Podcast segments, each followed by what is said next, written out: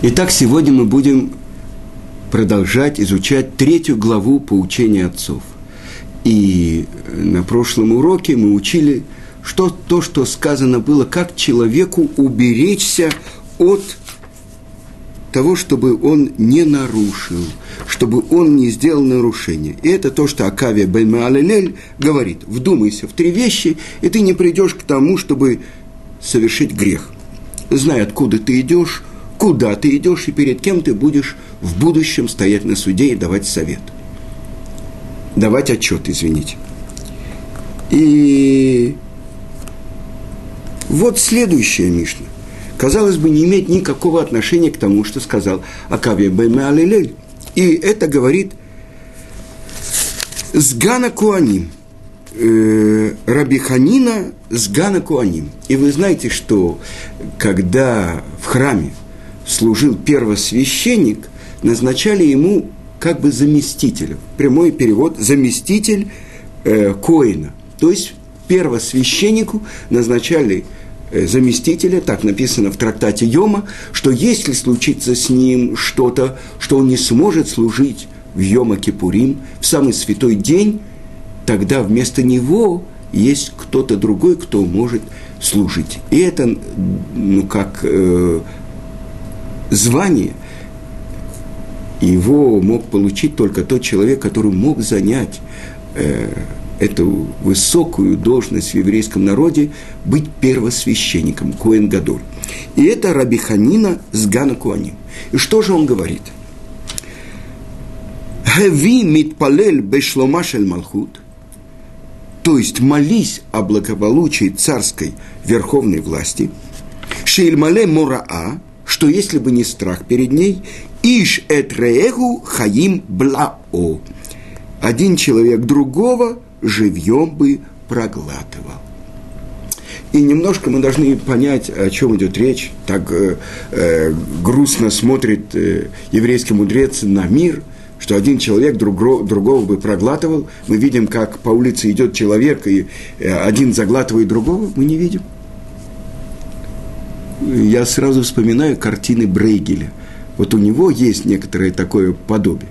Но откуда э, Брейгеля, картины Брейгеля, Раби Ханина, с Гана Куаним, который был последним с Гану Куаним, заместителем первосвященника во втором храме. И на его глазах был разрушен второй храм, и он пережил это разрушение. И вот что он говорит – написано так в Талмуде, из-за чего был разрушен второй храм. Из-за беспричинной ненависти. Из-за беспричинной ненависти одного еврея к другому.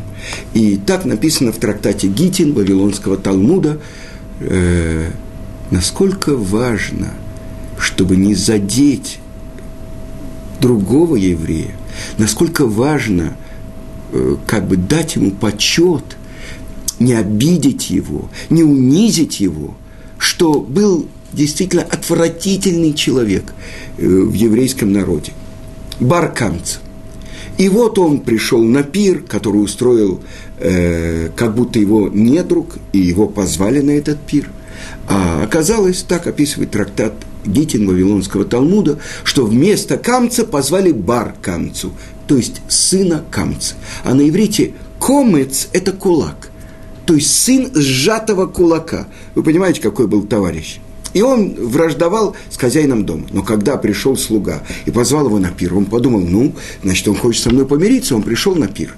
И вот хозяин дома идет среди гостей, и вдруг кого он видит на пиру? В этого своего врага, барканцу, который сидит в его доме, пирует со всеми. Он сказал, ты же меня ненавидишь, что ты делаешь в моем доме?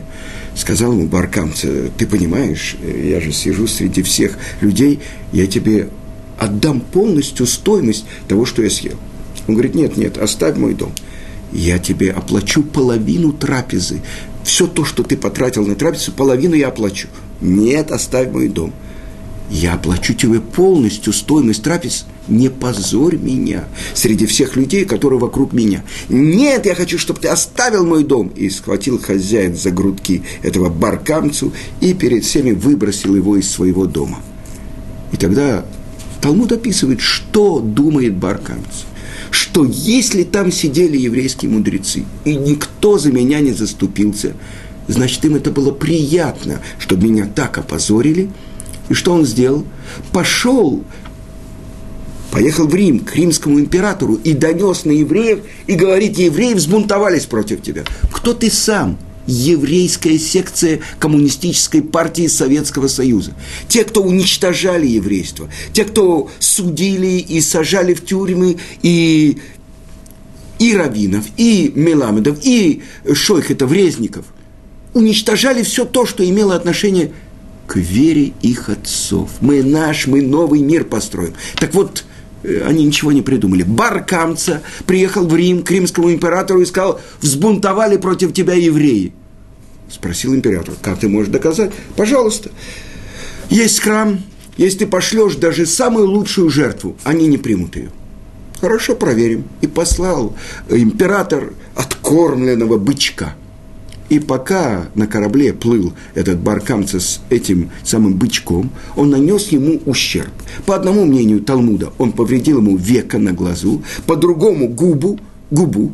Но когда пришли, принесли привели эту жертву перед мудрецами, они сказали, что, может быть, имеет смысл э, преодолеть запрет Торы и принести эту жертву ради э, мира с царем. С другой стороны, сказали они, ну что это такое? Разве мы имеем право приносить ущербную жертву? Не принесем. Тогда сказали, может быть, мы накажем, даже уничтожим, убьем этого баркамцу, потому что есть такой закон. Он называется родев. Тот, кто гонится за другим евреем, чтобы его убить, его имеет право убить. Сначала написано в Талмуде, в трактате Санедрин, повредить один из его органов, если нет, даже убить. А здесь он выступает как гонитель, преследователь всего еврейского народа.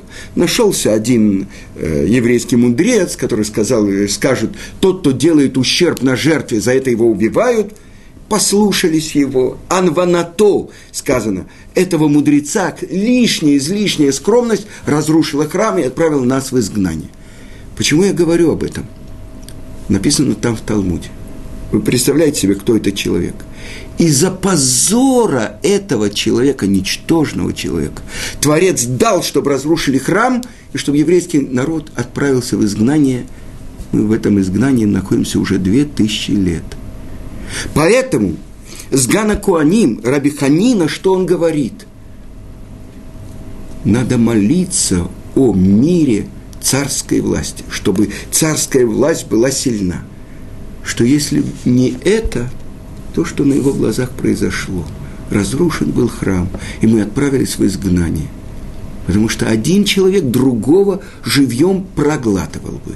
И откуда он взял такой образ? Написано так в Талмуде, в трактате Авода Зара, что можно сравнить людей с рыбами в море.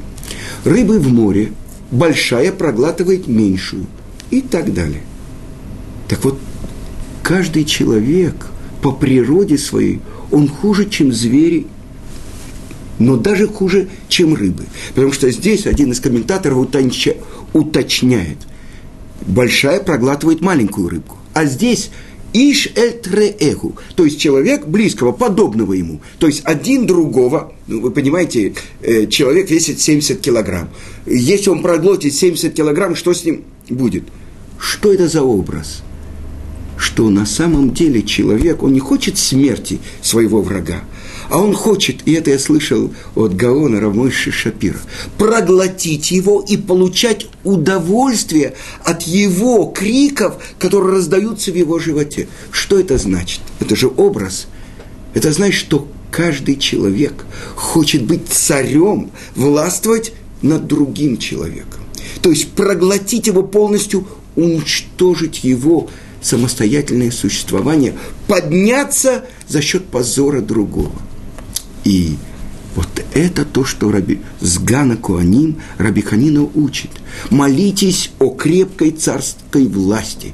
То есть это не только царь, это его министры, это его полиция и так далее, что если бы не страх перед этой властью, это то, что по природе человек мог бы делать, но он боится, поэтому он этого не делает. С другой стороны, комментаторы объясняют, что это говорится, сказано так, что мы не знаем, мы не можем э, как бы сами представить себе, что это такое власть, царская власть небес. Малхут Шамай. Но мы можем знать это на основании того, что на земле. И поэтому сказали наши мудрецы в Талмуде, что власть на небе как власть на земле. Царская власть. То есть есть иерархия, есть э, министр, есть главный министр, верховный министр, есть э, заместитель министра, заместители министров, я не знаю, генерал, э, военные министры, генералы, офицеры, солдаты. Есть иерархия. То есть это само по себе чудо, то, что люди хотят, чтобы у, над ними была царская власть. У нас есть заповедь «Сом тасим алейха мелых» – «Поставь над собой царя». И это точно известно, то, что власть еврейского царя, который ведет себя в рамках, которые постановили для еврейского царя.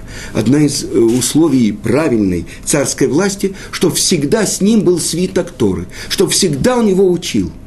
Вы понимаете? То есть царь на земле, он является только представителем царя, который на небесах. И так мы говорим про Творца. Царь всех царей. И есть одно из объяснений. Молись о том, чтобы проявилась царская власть Творца. И сразу мы вспоминаем, а через что, если у нас повелительная заповедь, быть тем, через кого реализуется царская власть Творца. Когда? Тут же сразу мы вспоминаем, когда утром и вечером мы произносим эти простые шесть слов. Шма Исраэль, Ашем Элокейну, Ашем Эхад. Слушай, Израиль, Ашем всесильный Бог наш. Ашем – Бог один – и это то, что сказано у пророка. Атем и дай вани кель. Если вы мои свидетели, тогда я кель. Я Алиф и Ламет – это имя Творца, который говорит о, о том, что он источник сил. От этого имени происходит имя Элоким, то есть источник всех сил, которые в мире, то есть всесильный так через кого проявляется Творец в этом мире?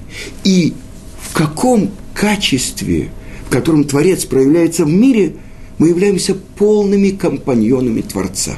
Несомненно, есть у нас заповедь быть подобными Творцу. Через что? Через то, что мы прилепляемся к Его качествам. Так же, как Он милосердный, ты будь милосердный. И так далее, и так далее. Но могу я иметь отношение – к божественной мудрости. Несомненно, я должен изучать Тору, я должен постигать Тору, но я могу иметь отношение к бесконечной мудрости Творца, ведь э, любое мое постижение – это как капля из океана, и либо к милосердию Творца – Несомненно, вы можете мне сказать, Авраам, в, а наш пратец Авраам в этом мире проявил вот это качество Творца, основу, на которую он построил весь мир. Улам хесет ибане, чтобы мир милости был построен. Когда он открывал на перекрестке дорог свой шатер и принимал всех людей, кормил, поил и так далее, и открывал им знание о едином Творце. Потому что он хотел реализовать в этом мире – качество Творца, которым Он управляет миром. Хесед – безграничное отдавание. Но вы понимаете, даже наш пратец Авраам, который реализовал это качество в мире, он имеет отношение к бесконечной милости и хеседу Творца. Несомненно, нет. Это капля из океана. С другой стороны, гвура – доблесть, суд, по которому Творец управляет миром. Если бесконечно, безгранично давать, человек просто смоет, человека смоет потоком безграничного воздействия. Он просто не выдержит. И это то, что произошло, когда люди, поколение потопа, которые извратили свои пути, дождь приносит благословение в мир. Но вот этот дождь, который безгранично падал с неба, и открылись источники воды с неба, кипящей воды, они смыли все живое. Вместо жизни Хаим произошло мехае, уничтожение, стирание. Тогда наш пратец Ицхак, который открыл в, этот мире, в этом мире то, что называется гвура, доблесть. У нас мы будем учить, кто называется герой. Аковеш – это яцро. Мина, кто такой? Преодолевающий свое дурное начало, побеждающий свое дурное начало. Это гвура, это доблесть. Тогда, когда, с одной стороны, безграничное давание, с другой стороны, ограничения, тогда оказывается, что сам суд, справедливость требует, чтобы мир существовал, а не жил по букве закона, потому что он может быть любое нарушение воли Творца, в принципе, должно привести к смерти грешника. А как? Э, ведь даже качество суда Творца хочет, чтобы мир продолжал существовать. Так с одной стороны, правая сторона – безграничное отдавание, добро. Левая сторона – безграничное ограничение. Тогда это то, что сказано. Хотел Творец сотворить мир по качеству суда, границ. Увидел, что мир не может существовать, присоединил к нему качество милосердия.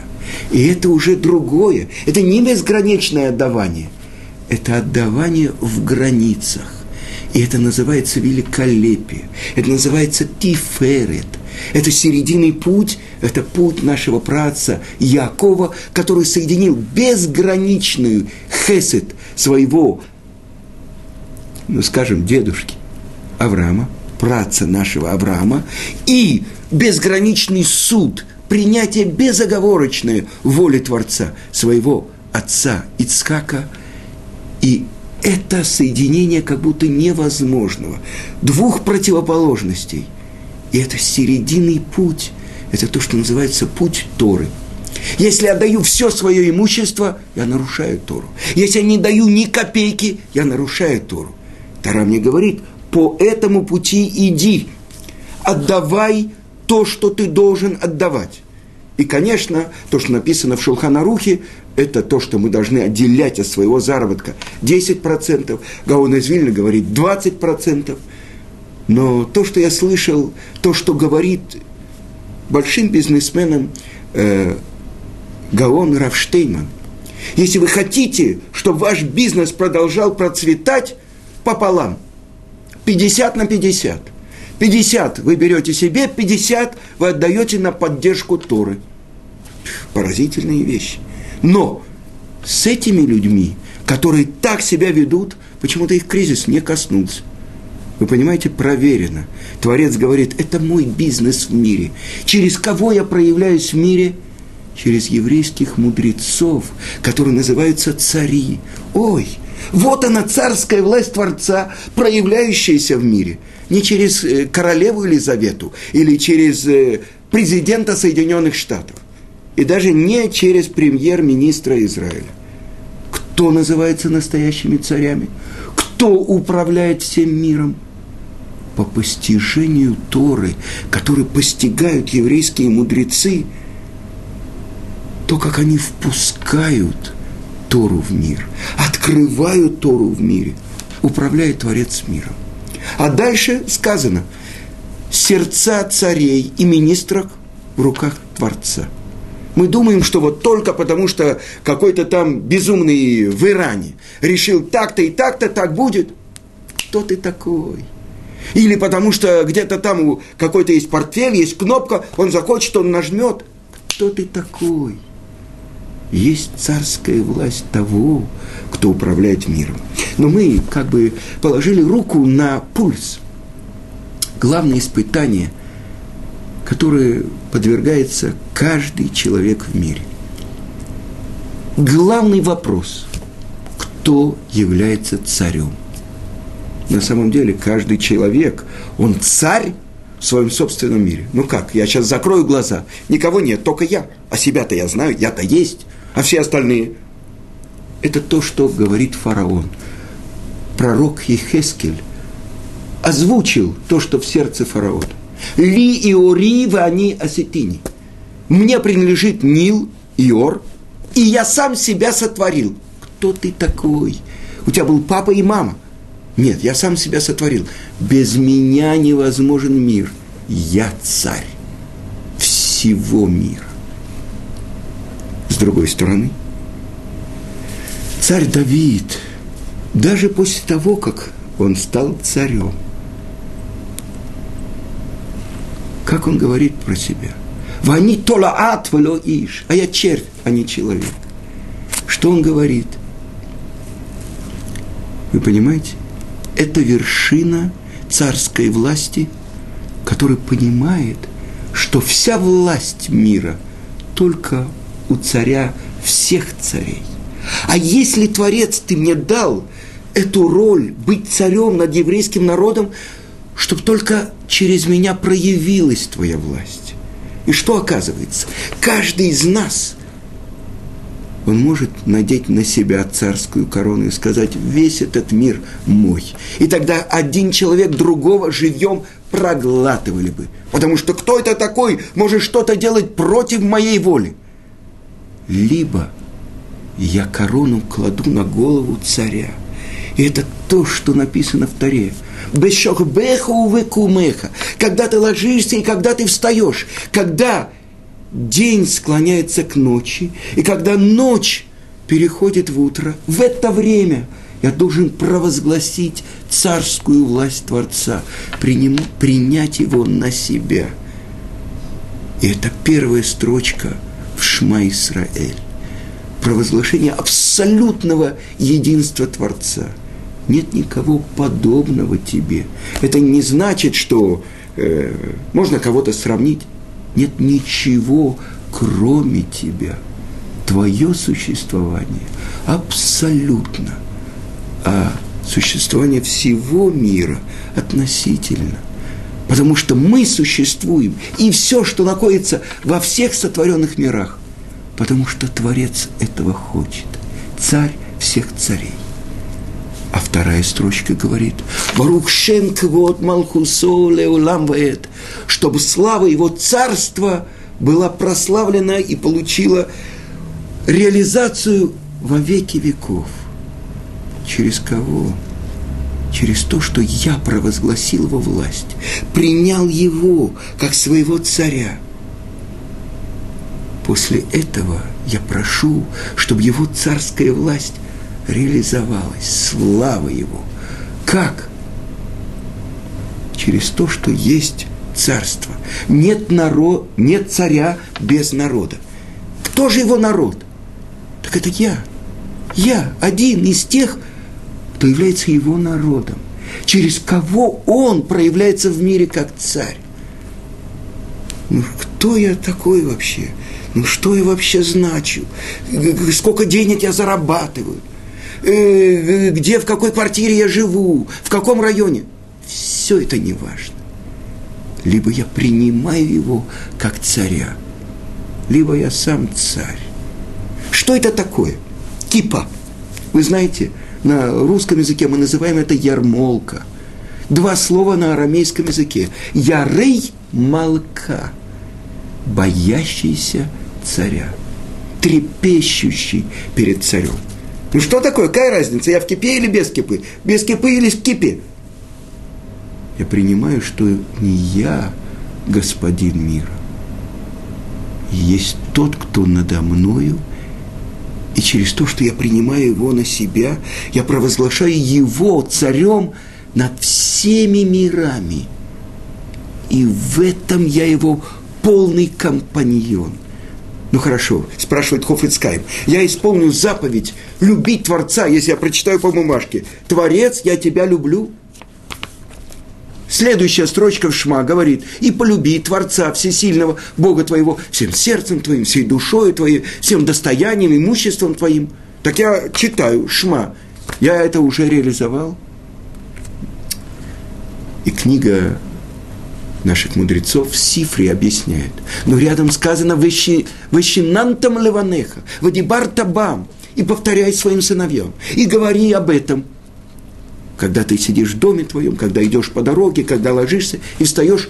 Что за слова? Эти слова. То есть слова Торы. И написано в Талмуде минимум изучения Торы утром и вечером произнесение Шма Исраэль.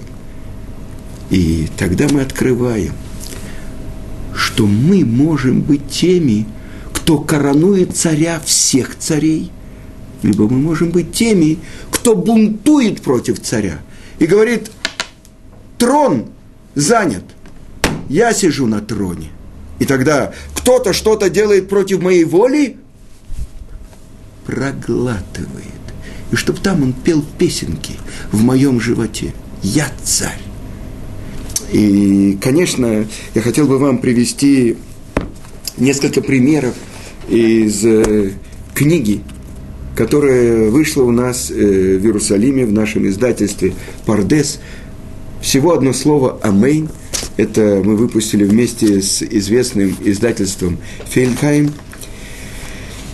И так написано в трактате «Шаббат».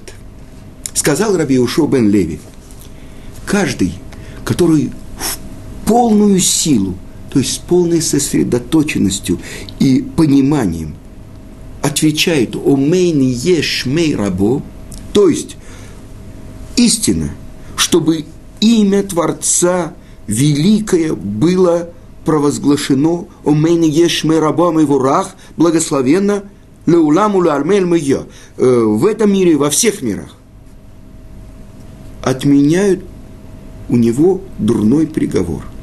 А Рабихия Бараба добавляет – ему прощают, даже если он замешан в идолопоклонстве.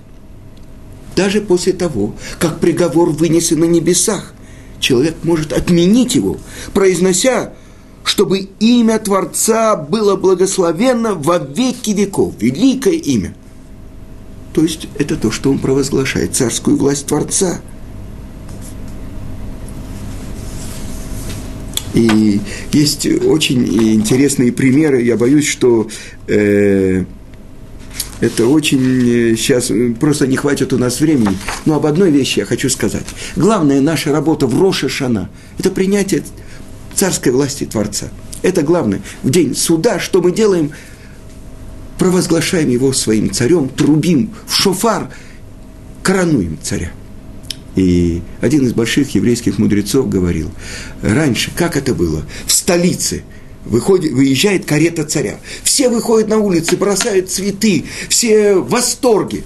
Если это не столица, какой-то другой город, ну, конечно, красят заборы и так далее, выходят, машут транспарантами. А если это деревня, то уже, конечно, там полицейский свистит, кто-то пришел, кто-то не пришел – а если какая-то догорная, закудалая деревня, э, есть там какой-то староста, он говорит, вот сейчас проедет раки, э, карета, это царская, вы, конечно, не знаете, кто такой царь и так далее. Обычно вы в кареты бросаете грязи, камни. Так вот, в эту карету не бросать. Вы понимаете, это уровни принятия на себя царской власти Творца. Так вот, власть царская здесь, в мире – она только подобна власти царской, которая на небесах. И главный выбор жизни человека – провозгласить Творца царю, снять корону со своей головы. И это работа всей жизни человека, потому что все время человек хочет ее схватить на свою голову повесить. Но он будет лже царю. Но на этом мы завершим, и Байзрат Ашем на следующем уроке я хочу вам рассказать несколько историй из этой книги, которые показывают, что это такое принятия царской власти Творца по-настоящему. Всего хорошего, до свидания.